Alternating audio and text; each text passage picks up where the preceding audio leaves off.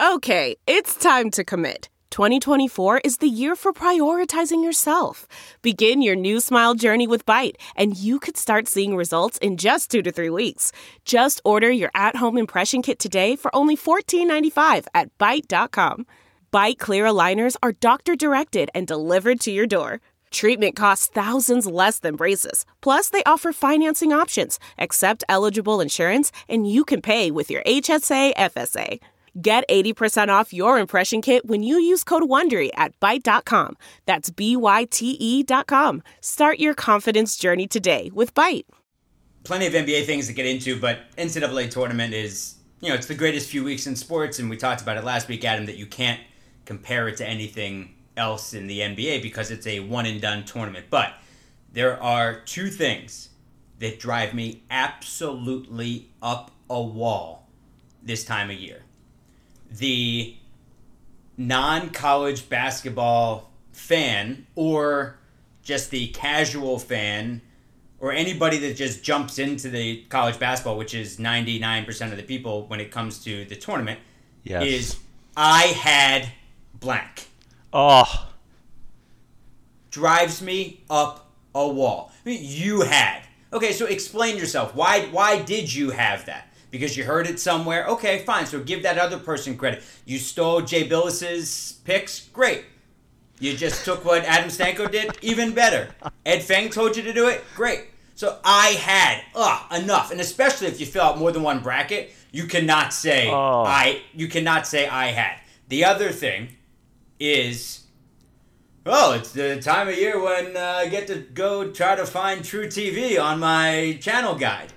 Well, you know what? If you're looking for truTV, now you've really missed out on the past seven years of Impractical Jokers. so go back and, and Google and YouTube it with Impractical Jokers Best of Joe Season 1. And if you don't laugh, you're a serial killer. So those are the two things that drive me nuts about this time of year. I, I absolutely love it. And you know what? I especially love the Impractical Jokers part of that because a buddy of mine is uh, used to produce it. He still may. Really? Brand, shout out to Brandon Stern. Uh, yeah, we went to college together. So I'll, I'll give I'll tell him that you're a big fan of the show. He used to produce at the WWE.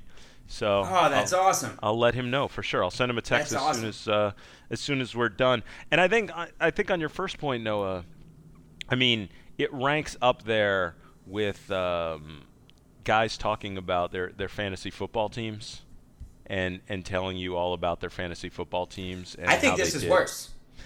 A- And and I, I was about to say it ranks up there, and I think this one is probably worse because it, I, I had never even thought about the idea they didn't even get these picks in the first place. But to me, like it's not that impressive to say, oh, I'm going to say this team's name over that team's name. That's not that's not what's impressive to me. If you told me like, "Hey, I really like Belmont because I'm a huge Dylan Windler fan and I think the kid's got tremendous skill. I think he's going to be in the NBA and the way that Maryland has turned the ball over, I'm taking them over Maryland." Like and you watched games and came up with that analysis, then I'm impressed. But like you said, if you heard it from someone else or you just said, "I like the name Belmont better than Maryland. Look at me." Does nothing for me. The Catch and Shoot podcast is a presentation of Pure Hoops Media. Catch and Shoot goes well with both red and white and is perfect with a workout of your choice. Our co hosts are on both coasts and they have all of NBA Nation covered. Adam Stanko in the Bay Area and Noah Kozlov in the Big Apple. Okay, we're going to get to Monica McNutt shortly, the college basketball analyst, because she does actually know what she's talking about, especially when it comes to the Big East teams, and also Howie Schwab. We'll find out when the last time someone just walked up to him and said, "Hey, hey, uh, can I can I try to stump the Schwab?" It's amazing that he hasn't been arrested for punching somebody for That better be that better be our first question to him, by the way. I, I, that's uh, that's the only question I have written down. And then we'll see where the conversation goes from there. Um, but let's get into it with explain this to me. Guys, explain this to me. Adam, explain this to me. 24 years ago today, as we record this on Tuesday, March 19th. It's a day after Michael Jordan sent the fax, I'm back. He returned to the court at Market Square Arena in Indiana against the Pacers. Explain this to me. Basketball was better when we were kids. Noah, I, I've talked about this so many times with, with friends of mine about this idea that it was the glory years. And look, we're, we're right now in the heart of, of college basketball central, uh, March Madness, and, and all the figures from the early 90s. You know, this uh, the UNLV running Rebels, the uh, Baby Jordan, um, my man Don MacLean dominating at UCLA, and also, I mean, Duke and Christian Laettner and Grant Hill and Bobby Hurley, and the names that, you know, we, we know and we remember starting fives from teams that did, not even make, um, you know, the national championship. We talked to to Jon Barry a, a few. Uh, a few weeks ago, and and JB's team at Georgia Tech was a seven seed and had six future pros. Um, so there's the college basketball element, but but in terms of basketball from an NBA perspective, I mean MJ, Ewing, all this, um, Reggie Miller, Karl Malone, John Stockton, the dream team, which will never be surpassed. I just would like to say that people have theorized that w- that who you admire and idolize in the sports world when you're 10 years old, no one can ever surpass them because you look up to them and your view of them is distorted because it's through the lens of a fan in its purest form. It's it's looking like up to a god. And I think that holds true, but at the same time there's there's just there's stuff that bothers me about today's game and the way it's gotten so corporate and all-star games not mattering as much and and uh, I don't know that there's better basketball now. Um, I mean, I don't know that that argument can be debated. The best players, whether how they would compare eras, but when we were kids, there was something special about that that NBC music and and and just something about watching those games. Right, your your priorities are different. You see, and as you said, you said it very well. Seeing the world through a different lens. And I went back last night and watched the Open for that game, for the Jordan comeback game, and it's Bob Costas narrating, and then you get the NBA on NBC music, and then he brings in Marv, and it gives you chills. Uh, nothing these days really. I mean, one shining moment sometimes, but you think about what you were doing as a kid, and me recording those games on VHS because it was Marv, and then playing them back on mute, and then broadcasting the game into a tape recorder because that's what I wanted to do with my life you look through the game and you look at life in a different way. So was the basketball better? I don't know. The athletes, I, I don't really like how the players try to dictate everything these days. The athletes these days, they just know more about how to be a better athlete. I don't know if the basketball was any better, but life was certainly different. And and no, I'll say one thing the, about the the comparison of great players, and we always talk about it it's Bobby Knight once said that that there it's uh, great players will always be great in er- any era. It's just that there's more of them now. And and I, I think that sort of rings true and I think will continue to ring true for for you know, for our lifetimes. I think there will continue to be more great players because more people are exposed to the game. It's become such an international game now. Um, the, the the training the kids get at a younger age is so impressive. So I think that there is a difference in terms of the amount of great players. But nothing bothers me more now in today's era than this idea that we always have to talk about ranking a guy's greatness in history it drives me insane. Like there's never any more the enjoyment of what's happening right in front of us. Um, and and so I, I wish LeBron could do something for better or worse without having to be compared to to Michael Jordan. I, I wish that people wouldn't just say, "Oh, well, this this LeBron Kobe debate has long been since since ended." Like I, I just I, I, I just wish we could appreciate what guys are doing in their present moment as opposed to always thinking, well, how do they rank all time and in terms of their greatness? I know those debates can be fun, but for me, it takes something away from actually watching what's going on in, in front of us. And I feel like it's a modern day trend. All right, so you, you really, you're a pro at this because you led right into LeBron. And let's fly through, explain this to me. So, explain this to me. LeBron is third team All NBA this year at best. I mean, no. When you when you look at the the list of, of talented players right now playing in the NBA and the season that LeBron's had, and you factor in injuries, where the Lakers are, I think third team would be would be generous. And and I assume that that you're in agreement with me. Yeah. So I've got him at I've got him in that that last spot right now on the third team, but it would depend on. I, I think if if LaMarcus Aldridge is See, I don't know. Listed as a power forward on these things, I don't know, because you can't you can't not have Paul George and Giannis as your first teamers. Yep. Well, you could. I mean, you could have KD there, but I'm gonna go with Paul George and Giannis, and then KD and Kawhi. Even though Kawhi and LeBron have played about the same number of games, for the Raptors are one of the best teams in the league, and, and the Lakers are not. And then I've got Blake Griffin as the first forward on that third team, and then it's LeBron, and then if if you can include LaMarcus Aldridge there, then I think, or if I mean Karl-Anthony Towns going to be a five, but LaMarcus Aldridge would be the one battling out with LeBron, in in my opinion. And and wouldn't you say this, Noah? It's the first time since we can remember that you can no longer use that blanket statement that LeBron James is the best player in the league right now.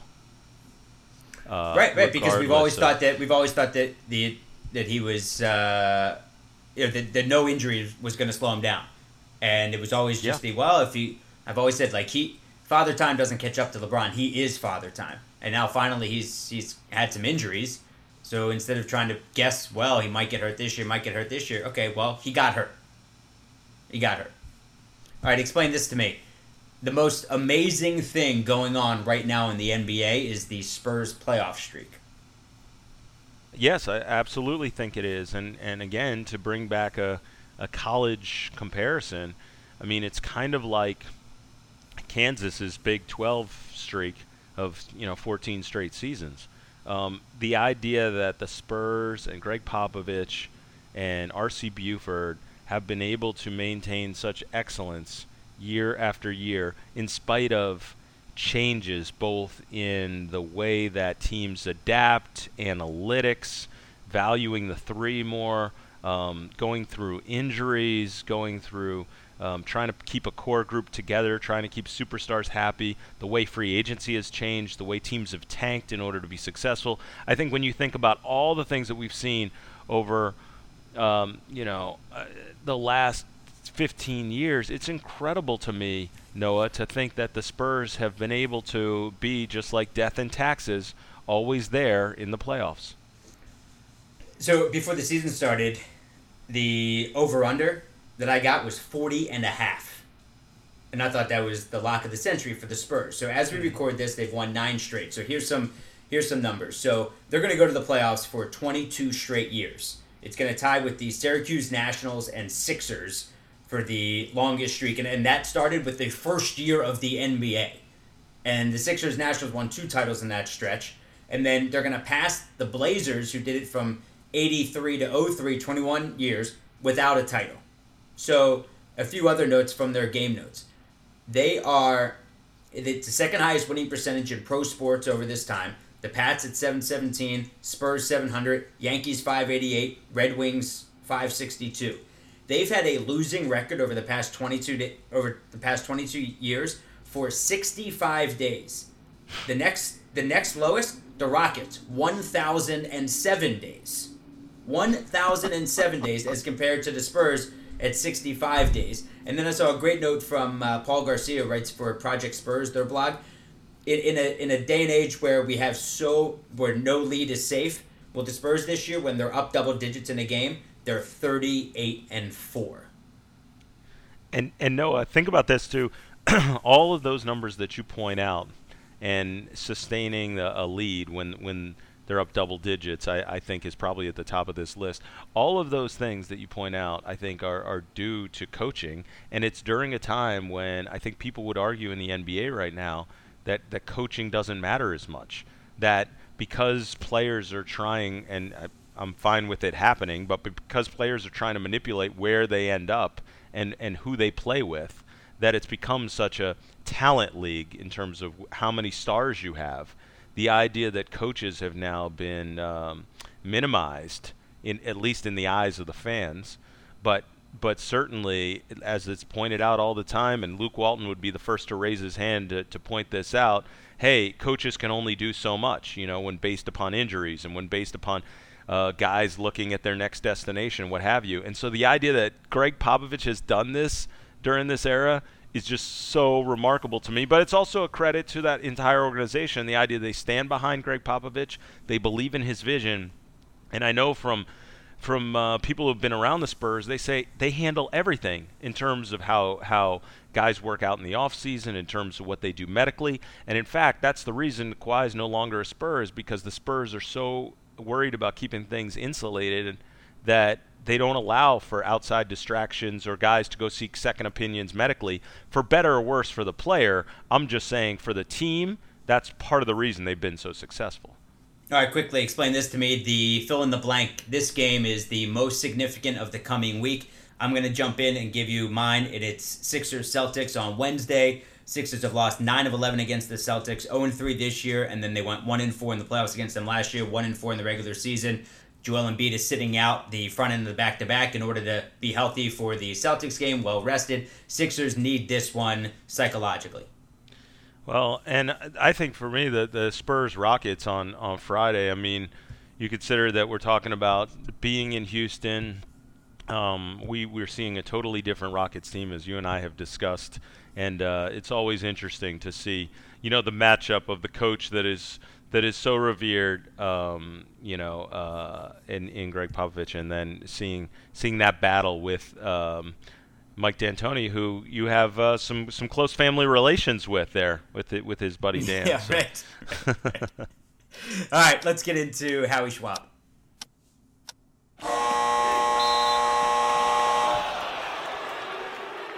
We're joined now by Howie Schwab. He's a, I guess, maybe most known for being a St. John's graduate and uh, and now with St. John's in the tournament. We'll we'll talk St. John's also and you can blame him for everything that Dickie V has ever said. He's the, the sharpest researcher out there. He's, I, I, think he was artificial intelligence before AI actually became a thing, and, and now he's the the Fox Sports bracketologist.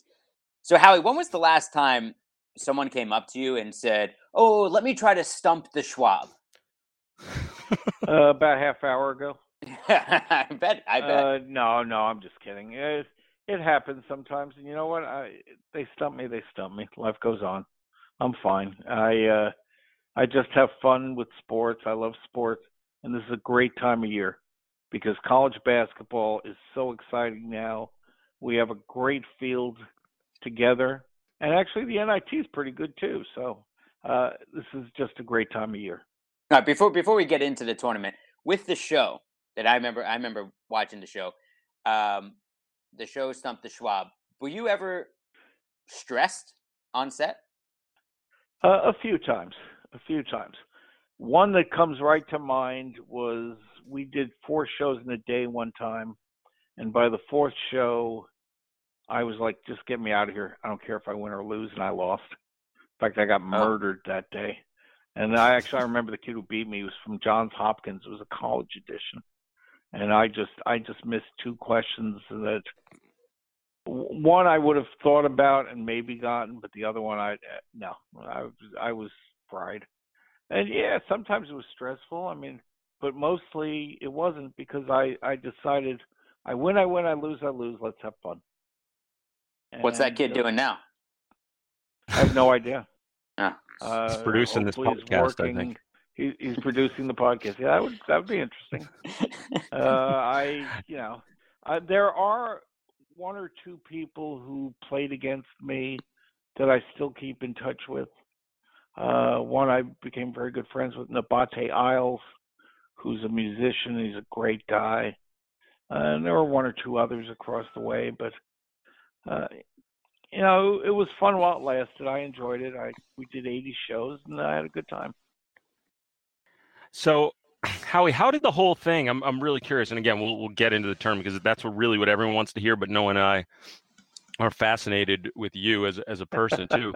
how how did the whole how did the whole thing even start? How did you go from being this brilliant researcher with an incredible memory into someone saying, "Let's give this guy his own TV show"? Well, what happened was very simple. One day I get called into an office. Uh, and Mark Shapiro, who was the senior vice president at the time at ESPN, said, uh, "Do you know why you're here?" I said, "I assume it has something to do with Vitale. I don't. I don't know why." He goes, "Well, we've been talking. We're deciding to do a new TV show." I said, "Okay, great. What? It's called Stump the Schwab." I said, "Oh, interesting. Well, well tell me about it. Uh, you're going to compete against people in trivia." Really? Okay. All right. Here, here, here here's what I said. I said it's very simple. I win, I win, I lose, I lose. Okay, that's all I care. And they sent me to New York for a meeting with uh, Mr. Davies of uh, Who Wants to Be a Millionaire fame. The meeting lasted about four minutes. I spent a lot more time traveling to New York than the meeting, and after four minutes, the conversation was well, we're starting in two weeks. Uh, be ready. Okay. Wow. The first day we go in the set, they said, "Oh, we have stand-ins for for the rehearsals." I said, "No, no, no. I want to see how this goes. I want to I want to practice, you know, whatever you ask, and uh, just have fun with it and see how it goes, and get used to the lights, get used to the chair, get used to everything." And that was the smartest thing I did for the show because once I did that, I felt really comfortable, and it was fine. I didn't I didn't have many problems with it. I mean, yeah, there were times some of the questions were tough and I missed, and I'm human, and that's fine. I lost 16 times. I was 64 and 16.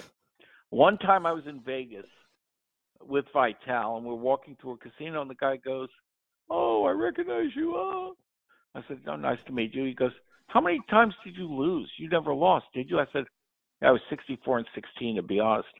what? You lost 16 times? Oh my God, that's terrible.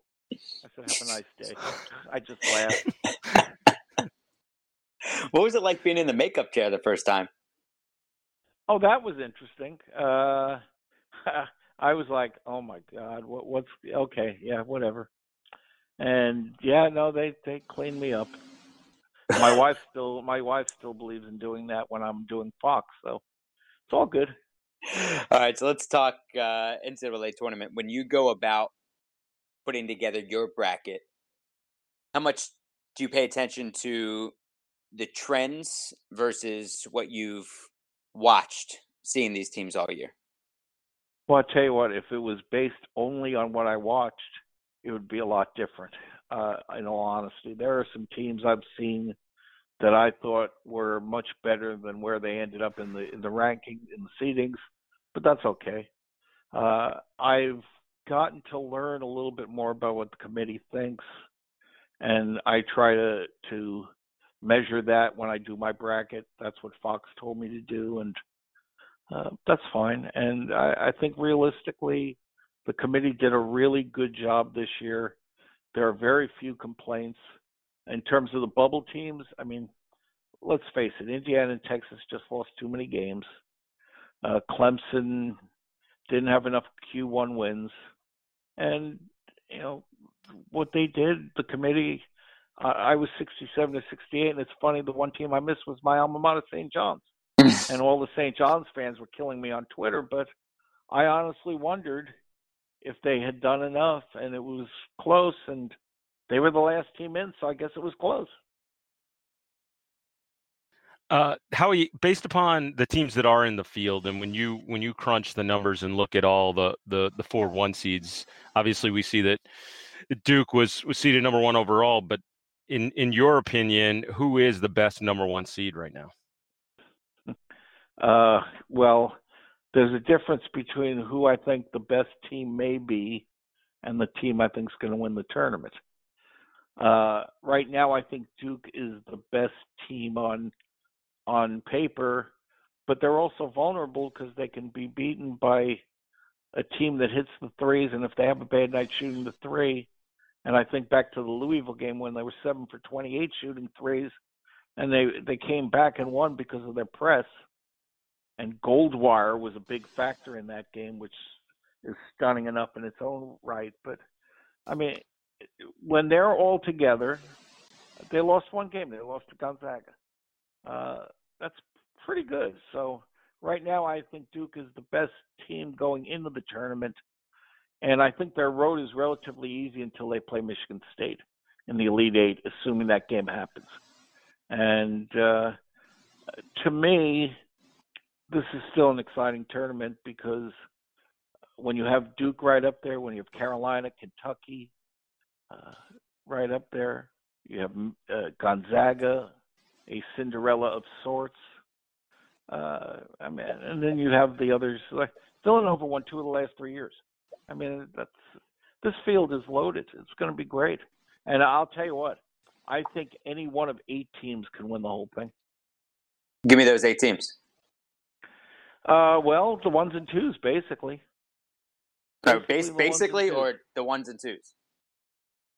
Well, I, I think if I were writing the top eight teams, I'd say the ones and twos. Yes, I think the threes drop off a little bit because, for example, LSU may be a little vulnerable with Will Wade not there unless he rides in on a white horse, which would be funny. Uh, and I think they're they've been hurt by that uh, that whole situation, the the smart situation, the Naz Reid people talking about that. I mean, they played in the SEC tournament and they lost to Florida. So uh, Yale may be a tough opponent. Yale may surprise people. Uh, when I look at Texas Tech, they've had a great year, but is it smoke and mirrors? Can Culver have big games every night? Are they deep enough? Uh, uh of course, uh, this is a team. Mooney's a, a solid player, and certainly they have the shot blocker from St. John's, and I mean it's interesting though. The drop off from two to three, in my mind, is significant because I don't I don't think the threes can win the whole thing. And but then again, you know how crazy it is. Villanova was an eight seed when they won. NC State, Kansas. I mean, Arizona. I mean, there have been surprise teams in the tournament, so you never know, and that's what makes it exciting. And of course, the other exciting thing is the early round potential upsets, and that'll be fun too. Yeah, regarding some of those upsets, how you you get to watch a lot of mid-major basketball, and when I lived in Connecticut, I'd I'd see you at the the Hartford games. I mean, you're a junkie like like I am, and, and like Noah is, and and we hit a lot of these uh, small towns and love mid-major basketball. So, based upon the teams that that you've seen or researched this year, who do you really like that you feel like is undervalued right now? Well, I'll tell you what, when I looked at the bracket, I saw a couple of games where I thought there were potential upsets. I think Northeastern is going to give Kansas a really tough game, but I think Kansas probably sneaks it out. But I know I know some other people on TV have said Northeastern, and I, I are they really upsets now? We had a 16 beat a one last year with UMBC beating Virginia. yeah. So I mean, maybe that changes the bar now in terms of upsets. I mean, we certainly had 15 twos like Santa Clara over Arizona, for example. But I mean, right now, I'd say the game that I think would be the biggest upset that I see possibly happening is Georgia State against Houston. This Houston team has played very well this year. I like Corey Davis a lot, and I give Kelvin Sampson a ton of credit. But Georgia State very athletic. I was very impressed when I watched him on Sunday. And what's interesting, Ron Hunter's been there before. He knows how to prepare his team. They've scored upsets before. Uh, this could be one. Do I do I really want to go on a limb? Actually, I filled out one bracket. I did put Georgia State over Houston. Um, there we go. An, another one is Liberty, Mississippi State. I've heard a lot of people. Of course, you're going to talk about 512 because the history of five twelves, even though it didn't happen last year, is pretty pretty big. So, uh, to me, Mississippi State Liberty is a really interesting game. I think Murray State Marquette's a very interesting game because of uh, Ja Morant going up against Marcus Howard, and Marcus Howard hurt his wrist uh, late in that Seton Hall game in the uh, semifinals of the Big East. So if he's not healthy, the other interesting thing about that is Murray State's in the top 10 in the country in defense against the three point shot. So now you look at that, you look at Morant against Howard. And, uh, this is a really fascinating game. Marquette had a four game losing streak before the Big East tournament, won a game, and then lost to Seton Hall. So one in five last six. I, I, hopefully Woj can straighten it out. I think that's a really tough game. It, to me, it's about a pick 'em game. I think Murray State can win that game.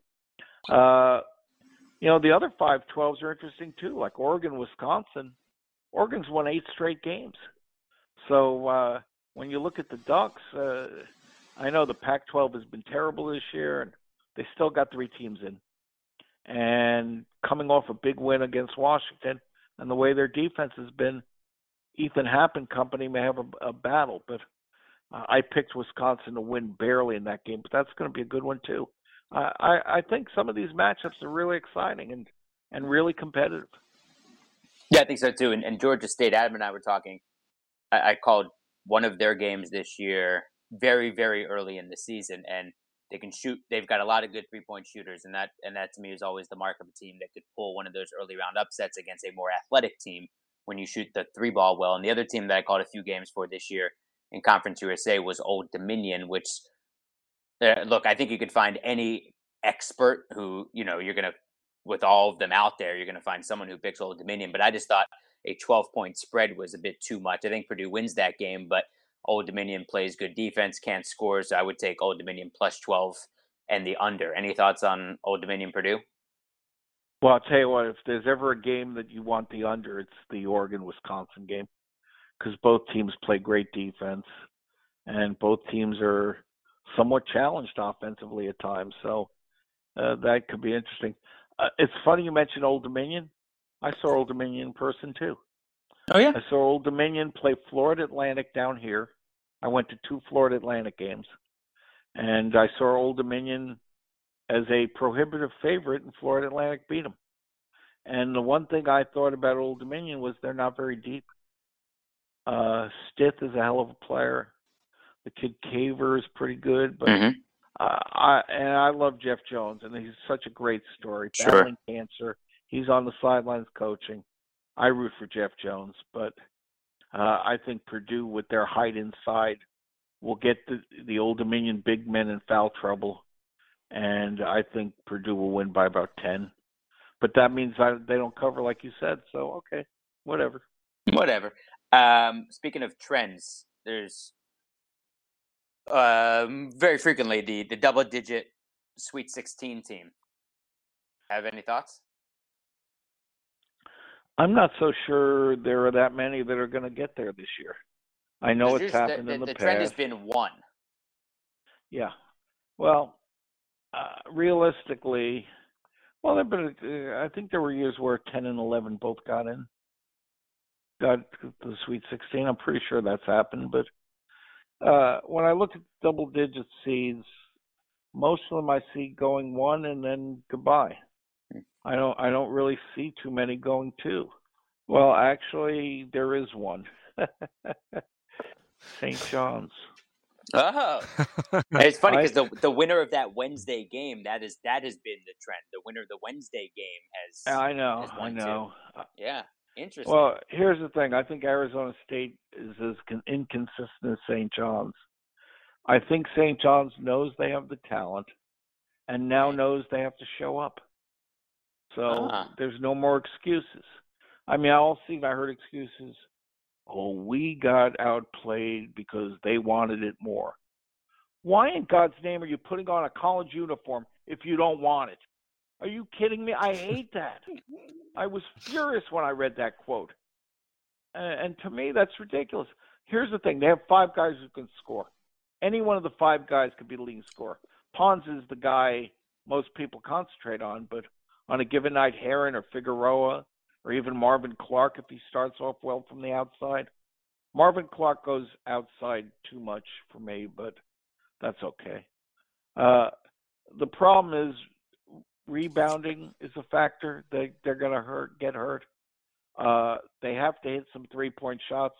You look at the Marquette game when they lost by 32. They were horrendous shooting three. But here's their redemption, and their redemption is Arizona State and Buffalo. If you'd said before the year you're playing Arizona State and Buffalo in the NCAA tournament, wouldn't you take that? Now I know Buffalo's really good. Massinburg is on some All America teams, but uh, if you wanted to pick a six seed that you want to play, would you rather play them or or some of the other six seeds? I think I'd rather play Buffalo. But uh, hmm. so I think St. John's has a shot to actually do some damage. It's scary, but of course I didn't pick them to get in the tournament. I mean, I, I look at some others. Seton Hall, I think, can beat Wofford, but they're not going to beat Kentucky again. I know they beat them in the regular season, but I just don't see it. Uh, so, uh, I'm I'm oh, not oh, enamored with a lot of the double digit seeds to go for. When you've been covering this for a long time, and we'll get your your final four picks and and and your winner in a moment, but you've been covering this the tournament and watching college basketball and being a college basketball expert for a long time. I know for me, the one factor that I always look at in recent memory that I think has been such a difference maker is an NBA caliber point guard. If you look the last 15 years, every team basically has had an NBA caliber point guard that's won it. Maybe not Duke um, because Nolan Smith was a combo guard, but other than that team, um, every team has pretty much had it. For you personally, what's the one defining factor when you look at a team that could win the national championship? Well, I think point guard play is very important because you want to minimize turnovers. You want to have a guy guys who can hit the three point shot and also distribute the rock. And I think that the game has changed. It's more guard oriented than big man oriented. Look how few, uh, of course, Zion, but how many big men of note are really in this tournament that are are going to dominate? Zion's the exception to the rule, in my opinion. I mean, I, I think there are a lot of good power forwards, but I think guard play is going to be really crucial, uh, especially limiting your mistakes.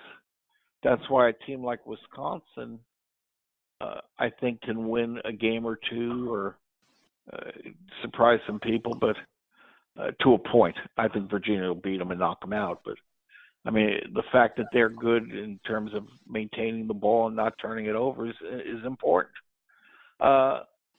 I mean, the fun thing is seeing how teams also adjust to the pressure. Because if you've never stepped on the court for an NCAA tournament game, then all of a sudden, boom, here you are. How do you react to it? Uh, I wondered how Williamson and Barrett were going to react the first Carolina game, the first time they played Carolina and Duke, and Williamson gets hurt less than a minute into the game. So, so much for that idea. But uh, I mean, this tournament, what I love is there are so many teams that uh, play as a team. That you have guys averaging maybe 14, 15 as your high score. Uh, there are a number of teams like that, and I think that makes this tournament very exciting. And uh, I know a lot of people are picking Duke, and they're the favorite. But like I said, I believe any one of the ones or twos can win the whole thing. Tennessee has slipped up a little bit down the stretch but they're a veteran team. Maybe they bounce back. Uh, Michigan State has a guy on the sidelines who's seven Final Fours. Uh, you know, you know that's the other thing. You have Mike Krzyzewski, Roy Williams, Bill Self, John Calipari, uh, Izzo. It's pretty good, no? I mean, there are guys. I mean, you have a ton of guys who've won national championships before. Uh, it's amazing. Uh, I think the cream will rise to the top, and the big boys will be around at the end. All right, so so Final Four and winner. Final Four and winner. Let me go region by region. Uh, I'll go Duke, Michigan State with Duke beating them. Though I think it would be great if Michigan State won, but I'm not rooting. That's okay. Uh, we'll go Virginia over Tennessee. Uh, I'm sounding too much like chalk, I could tell. but that's okay. Uh, Kentucky over Carolina. So I'm taking a two over a one. There you Mhm. go. And then I'm taking another two over a one. Uh, the producer of this podcast will be very happy. I'm taking Michigan over Gonzaga. Now, before the tournament started, or before the season started, I picked Gonzaga to win. Before the St. Mary's game, I thought same that Gonzaga was going to win. The St. Mary's game didn't really change my mind. What changed my mind is Gonzaga's draw. Because Gonzaga potentially in the second round could play Syracuse, and going against that zone is not easy. And if you remember last year, Syracuse second round beat Michigan State. And a lot of people thought Michigan State was going to win the whole thing. Okay, let's say Gonzaga wins that game. Potential Sweet 16 game. Florida State, very athletic, very deep, can be tough. Florida State uh, had a big win last year in the tournament as well to get to the Elite Eight. Then, who's next? Potential Elite Eight game, Michigan. By that point, they'll be worn down, Gonzaga. And as athletic and deep and great as they've been, I think Michigan's going to beat them. So there you have it. My final four Kentucky, Duke, Virginia, Michigan. My final two, Virginia and Duke. And I'm picking the Virginia Cavaliers after losing to UMBC last year. I'm Awesome. picking them to win the whole thing. Yeah, no team's ever done that, huh? Lose to a 16 and then uh, then win the title the next. Well, no one's ever lost. The only team that lost to a 16 was Stanford lost to Harvard in the women's tournament. Yeah. So no other 16 has ever beaten a one. Here comes Virginia's redemption. That's my pick. That's awesome. And Howie, um, that that Michigan alum that's that's urging us to move this this podcast along. We're always getting counts from our producers. Howie, you know the deal. We we we we we, struggle through it. That that same one though, uh, I'm going to tell him to hold off because right now we it's the catch and shoot podcast. So we typically ask the one guy you would want in a catch and shoot situation, your life on the line. Who in this tournament is the one guy that you would want to take a last shot? Uh, catch and shoot situation. I think I'd say Carson Edwards, which may be a little different than other people who might say Marcus Howard or uh, R.J. Barrett or whomever. But uh, Carson Edwards, I think, could have a really big tournament based on his draw. Uh, I think that Purdue can can win a few games and watch. I just gave him the kiss of death. Old Dominion's going to beat him now, but uh, hey, you know what? It wouldn't shock. You know what? I I don't think much would shock me. I'll tell you what. The Prairie View FDU winner, if they were to somehow uh, advance, uh, I think that I mean past uh, the one seed in their bracket, uh, then I think that would be shocking. I mean, let's let's let's be real here, folks. I mean, that's just not. I- and I know that's never happened back to back years. Yeah, Gon- Gon- it's Gonzaga they play, by the way. I just had to remember Duke plays the NC Central North Dakota State winner. yeah, it would be the big uh, big battle of Durham, NC Central and Duke. Yeah, Uh, if he's, uh, NC Central beat Duke, I think I think I'd be surprised. There you go. All right, well, But uh, yeah, even the twos, I- I think it would be tough for the twos to win. But like I said, there's a history there. There have been twos losing the 15s. sure. I remember when Could happen uh, again.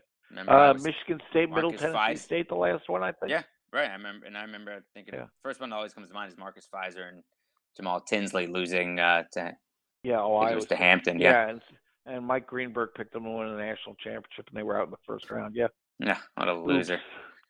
Steve Uh, Van oh no. beat, beat Yeah, I'm Arizona. just kidding. I'm just kidding. Hey, uh, Howie, I- we appreciate it. Thanks so much. And uh, if look, if anyone goes 64 and 16 betting this tournament, that's uh, you've, you've made out oh you've no, made out pretty well. No. Well, what I love is the people who say we'll give you a, a house or a million dollars if you get a, a perfect bracket. Are, are you serious? Come on. I mean, most people are not perfect through round one. I mean, it's, but it is what it is. And the other thing that's great about the tournament, uh, grandma and grandpa suddenly become fans. I mean, people out of nowhere go, "Oh, let me find out about Wofford. Uh, let me see about Georgia State. Uh, let's learn about NC Central." I mean, it's amazing. All of a sudden, people people just love the tournament. People get caught up in it. It's like a national holiday this week, and uh, it's great. So let the games begin. It's going to be fun. All right, we're looking forward to it. Thanks so much, Howie. Thanks, Howie. My pleasure. Anytime, guys. That was dope. All right, let's continue the college hoops conversation with the newest member of our team here at Pure Hoops Media. She'll be hosting the Buckets, Boards, and Blocks podcast. She's a college basketball analyst on Fox Sports One, also on the overtime broadcast on MSG Plus. I saw her over the weekend on the Knicks Lakers game. She was an All Big East player at Georgetown. Went to the Sweet 16 in 2011. She's Monica McNutt. Monica, did I miss anything? No, you nailed it. Thank you. I feel like the red carpet has been sufficiently rolled out. yeah, the red carpet was rolled out for four coaches after you left Georgetown in 2011. What's going on over there? Let's listen. This is an intro podcast. We got to wait till we build more of a relationship to really dig into that. But I'm pleased that they seem to be back on the right track, and we're looking for um, the Hoyas to get back into the NCAA next year. They got a trip to the NIT this year. My my brother's a Georgetown valedictorian. He graduated just uh, a few years ahead of you. Nice. Shout out Good. to bro. He's got the brains. He, yeah, yeah, he certainly does. No question about I'm that. So, I am no so much more handsome than he is. Uh, a question on the since you're so focused on the Big East a lot with uh, Fox Sports One, four Big East wins in the tournament, over or under? Hmm. Gosh, I'm going under. Hmm. And it hurts my soul to go under, but I'm going under. I think Marquette is uh, in a bad spot against Murray State. Mm-hmm. Um, I don't trust St. John's ever. And we got Villanova and what Seton Hall. Mm-hmm. Um, I, Villanova gets it. Uh, Seton Hall gets one. Villanova gets to the Elite Eight. All right, so then we're then we're sitting at four. So then it's a push. Oh, is it four? Okay, yeah. Okay, yeah. I'll take the push then. I don't. Okay. Marquette and St. John's are out for me. First, they don't make it through the first weekend. Sorry. All good. All good. What What is it about? I mean, Marquette. You've seen him quite a bit. Um, everyone's in love with with Marcus Howard, and rightfully so because of what he's done this year. Um, what is it about Marquette that you, that you don't seem to to uh, to like? So here's my theory, guys, and I was kind of looking at the last four champions to see if there's anything to it. I think momentum is one of the most underrated aspects of our game maybe in sports in general. Marquette down the stretch did not close very well to me. Um, I was at the Garden when they lost to Seton Hall. Marcus Howard is tremendous, but that is not sustainable to me. And I think the matchup of the tax that he's going to have to expend trying to slow down John Morant, like you're not going to have the legs to pull up three feet, four feet from behind the arc and hit long. You know what I mean? Like I mm-hmm. think that that matchup is going to be a little bit too taxing defensively. Um, and then if I, I also think they're a little bit prone to foul trouble with their bigs. Um, the Hauser brothers, they're talented, but you give them foul trouble in the tournament, that is like such a game changer. You, you. Oh, sorry. No, I was going to say that. Um, you know, you talk about Seton Hall. They have a talented kid of their own that people don't aren't really aware of, and Myles Powell, that is just explosive. I mean, that kid. I think he's lost what sixty pounds, Monica, during mm-hmm, his time mm-hmm. at, at Seton Hall. Um, for people who haven't seen him and, and haven't seen the Pirates, what, what can you tell them about them? It's crazy because I'm I was just at an event and I was having conversations with Fred Smoot and Clinton Portis. This is quick football reference. They're talking about recruiting guys to come to the organization or signing guys rather that are out of the southeast region because there's a different breed of football player that comes out of that region in terms of guys that are running toward a goal, running away from something. I don't know Myles Powell personally, so I can't speak to his family. But watching that kid play, he has a look in his eyes that no one is going to stop him. And I think his team feeds off of that in a way that other teams in the Big East don't quite have the same kind of effect. Shamari Stone has it a little bit, but St. John's to me is just so up and down. You just you just never know what you're gonna get with that. But he has a focus, he has an intensity, he has a confidence. It just oozes out into those other guys. Like he would be one I think you keep an eye on as one of those darlings of the NCAA tournament. That sort of surprises some folks for sure. All right, so give me the the darling mm-hmm. team or teams of the NCAA tournament, and by that I mean a team six seed or higher getting to the Sweet 16. So I know you said six seed, but I'm I'm telling people watch out for Houston. They've got a three. Um, my six seed or higher. Um, I think you got to watch out for Belmont. I think they get their first two against Maryland. I'm not. They get Temple, then they get Maryland. I'm not sure who they would see next. And then honestly, I don't know. I don't know if these guys can get to the Sweet 16, but I'm keeping an eye on this Old Dominion Purdue thing. Something about it, like Purdue momentum. I'm not crazy about it. Old Dominion rallying around Jeff Jones, battling prostate cancer. It's March. It's magic. It's madness. Something about ODU. Um, and then what seed did Buffalo get? I think they're are they like a seven? Six. Okay, Six. they're right there. Buffalo would be my like other team, and I don't know if that's a big surprise, but I think they had a lot more buzz earlier in the season when they rattled off 12 and one, and then they were ranked in the top 25, and it's, it has kind of subsided a bit. Um, but Buffalo would be my Sweet 16 surprise, I think. Final four and winner. Cool, Final Four and winner, guys. I haven't really gotten to my Final Four. Okay, I got Houston. I'm gonna go with Gonzaga. Ooh. um, Duke, and Virginia. All right, that'll work. Yep, that's what I'm going with. So Yeah, who's your winner? work. My winner? Ugh. I think Gonzaga beats Duke. I think you. Oh God, Virginia, Houston. I think. I. Mm, I think Okay, let me help you Virginia. out here. Houston's not going to the national championship game. Let me help You you. don't, you don't, you don't think that would be crazy? You don't trust Kelvin Sampson, like his combination of guys, like they just got to play well each No, I'm, I'm just telling you, it's not going to happen. All right, then I got Virginia. I'm gonna go Gonzaga, Virginia. Let's take it out to the West Coast this year, Gonzaga. Nice, nice. All right, so You know- you uh, know- go ahead, Adam. I was just gonna say what's so interesting about that is like it feels like everybody loves, I mean, me included, uh, Duke, Gonzaga, Virginia. So so many brackets this year are gonna depend on what typically doesn't separate them is like that score at the end when you're like Mhm. asking, you know, you know, when when Noah asks uh, his wife Marissa, he says, "Hey Marissa, what do you think the score is going to be in Virginia Duke?" And she's like, "Well, you know, honey, it's going to be 82 to to 67, and that's what's going to win Noah the pool this year." So Oh my Um, God. I just think in general, everyone's got that. It's going to be separated at the top there. But sorry, Yeah, no, I didn't mean to cut you off. It's kind of boring, but I, I do think chalk is on to something this year. You didn't mean to cut me off. You didn't mean to insult my wife. I think that's a great suggestion, Marissa. Man, brutal. Um, buckets, boards, and blocks. What should we expect? Um, we should expect some dope conversations uh, with some dope hoop people. I think some non-traditional hoop people is what I'm hoping to go for. There's like this conversation evolving of like pure hoop heads versus like YouTube hoop heads or overtime or some of the other things that we have out there that kind of combine basketball. But I think guys, it's really the whole package, right? Like we love the scores and the highlights, but it's really a whole basketball culture that makes us all crazy about it. So I'm looking for some dope conversations, some twisted perspectives, um, just some good energy, fresh takes, and why we all love the game. Nice, uh, Monica. Um, We know that uh, you know, my brother is a valedictorian. Uh, you can't count to four, and you both went to Georgetown.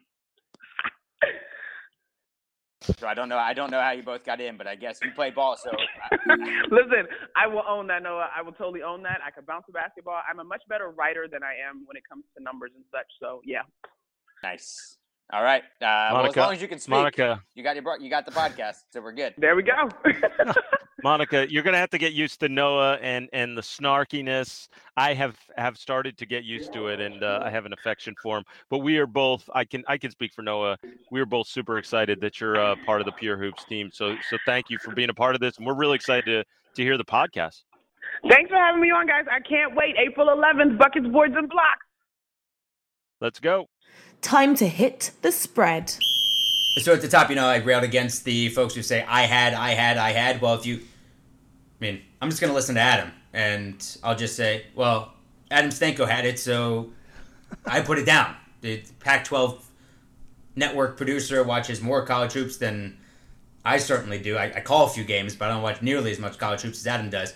So I want to go with based on trends, Adam, and this is our spread today. Give me the team seeded seven or higher to make the final four. Yeah, and, and Noah, this isn't necessarily mm, my thoughts on these teams will make the Final Four, but as you as you point out, based on trends, they're we'd expect one of them to be there. So if they Right. are, it would be, and in this case, I think uh, Nevada. I think we're talking about a team that um, is one of the oldest teams in the tournament.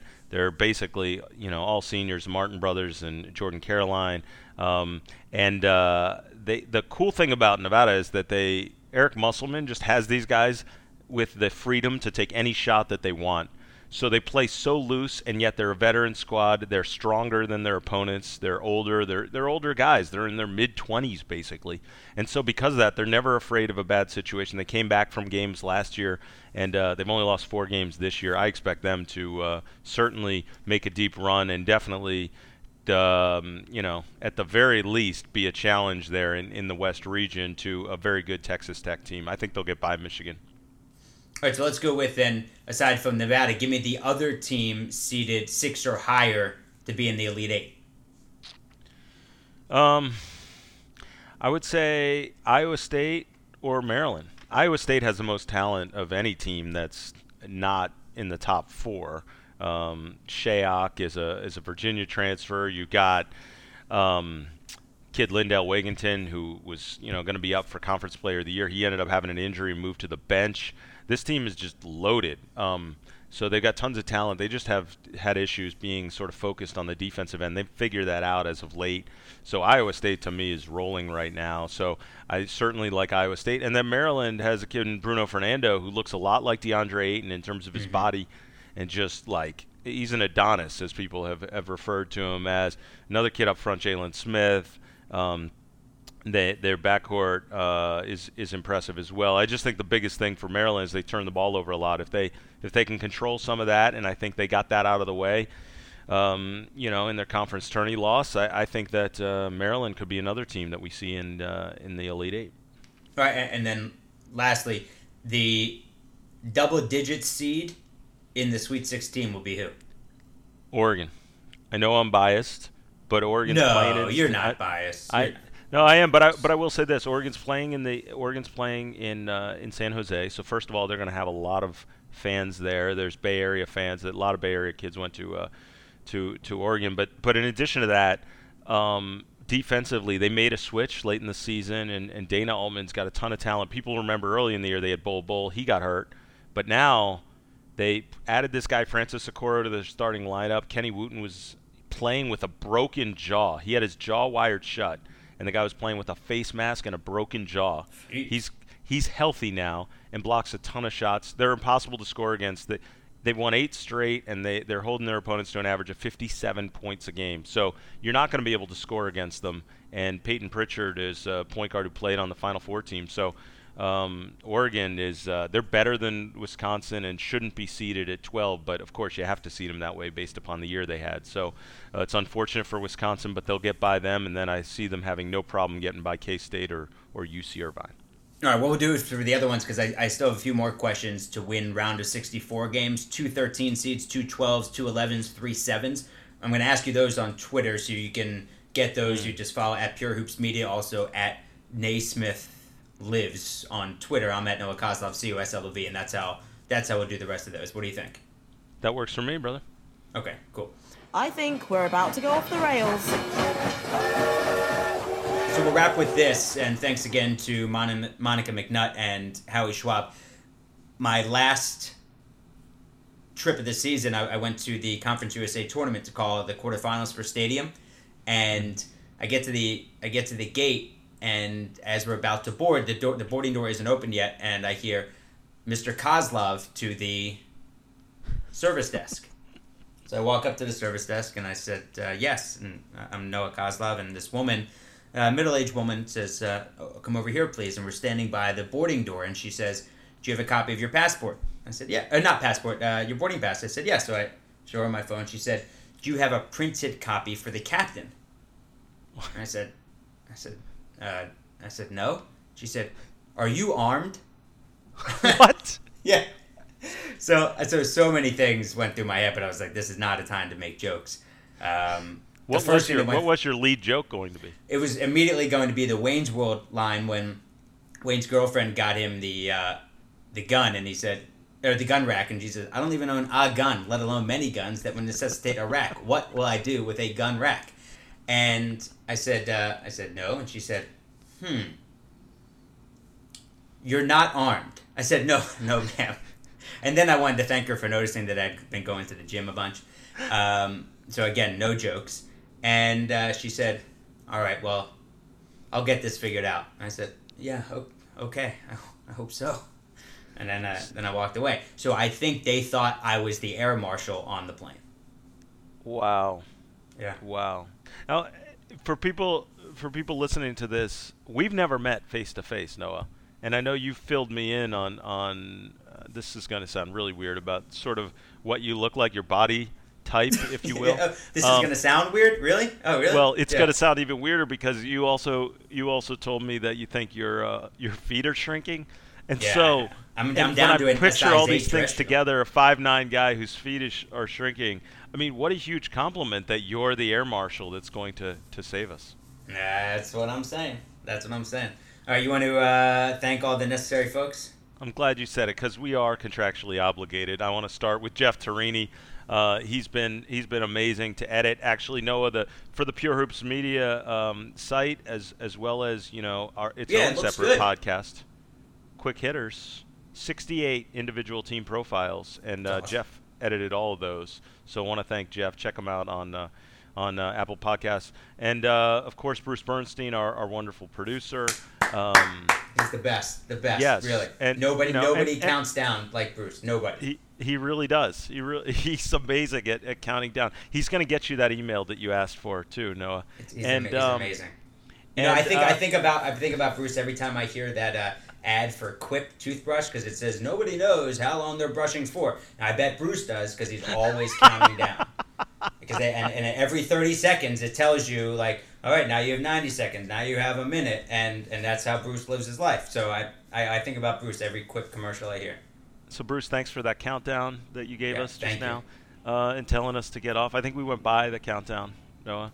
Um, but I still that doesn't stop me from stopping Eric Newman and uh, Scott Kelka and the rest of the Pure Hoops media team. So great, uh, so you know, we, we took care of that. Oh, and Noah, people should subscribe, rate, review. We do actually appreciate the people that are listening to this podcast. It's been a lot of fun to do. And, and Noah, of course, I want to thank you because you're you're the absolute best, my man.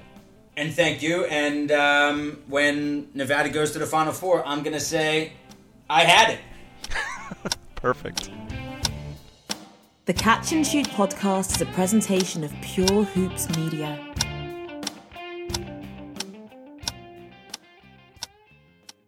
When you make decisions for your company, you always look for the no brainers. And if you have a lot of mailing and shipping to do, Stamps.com is the ultimate no brainer. It streamlines your process to make your business more efficient, which makes you less busy.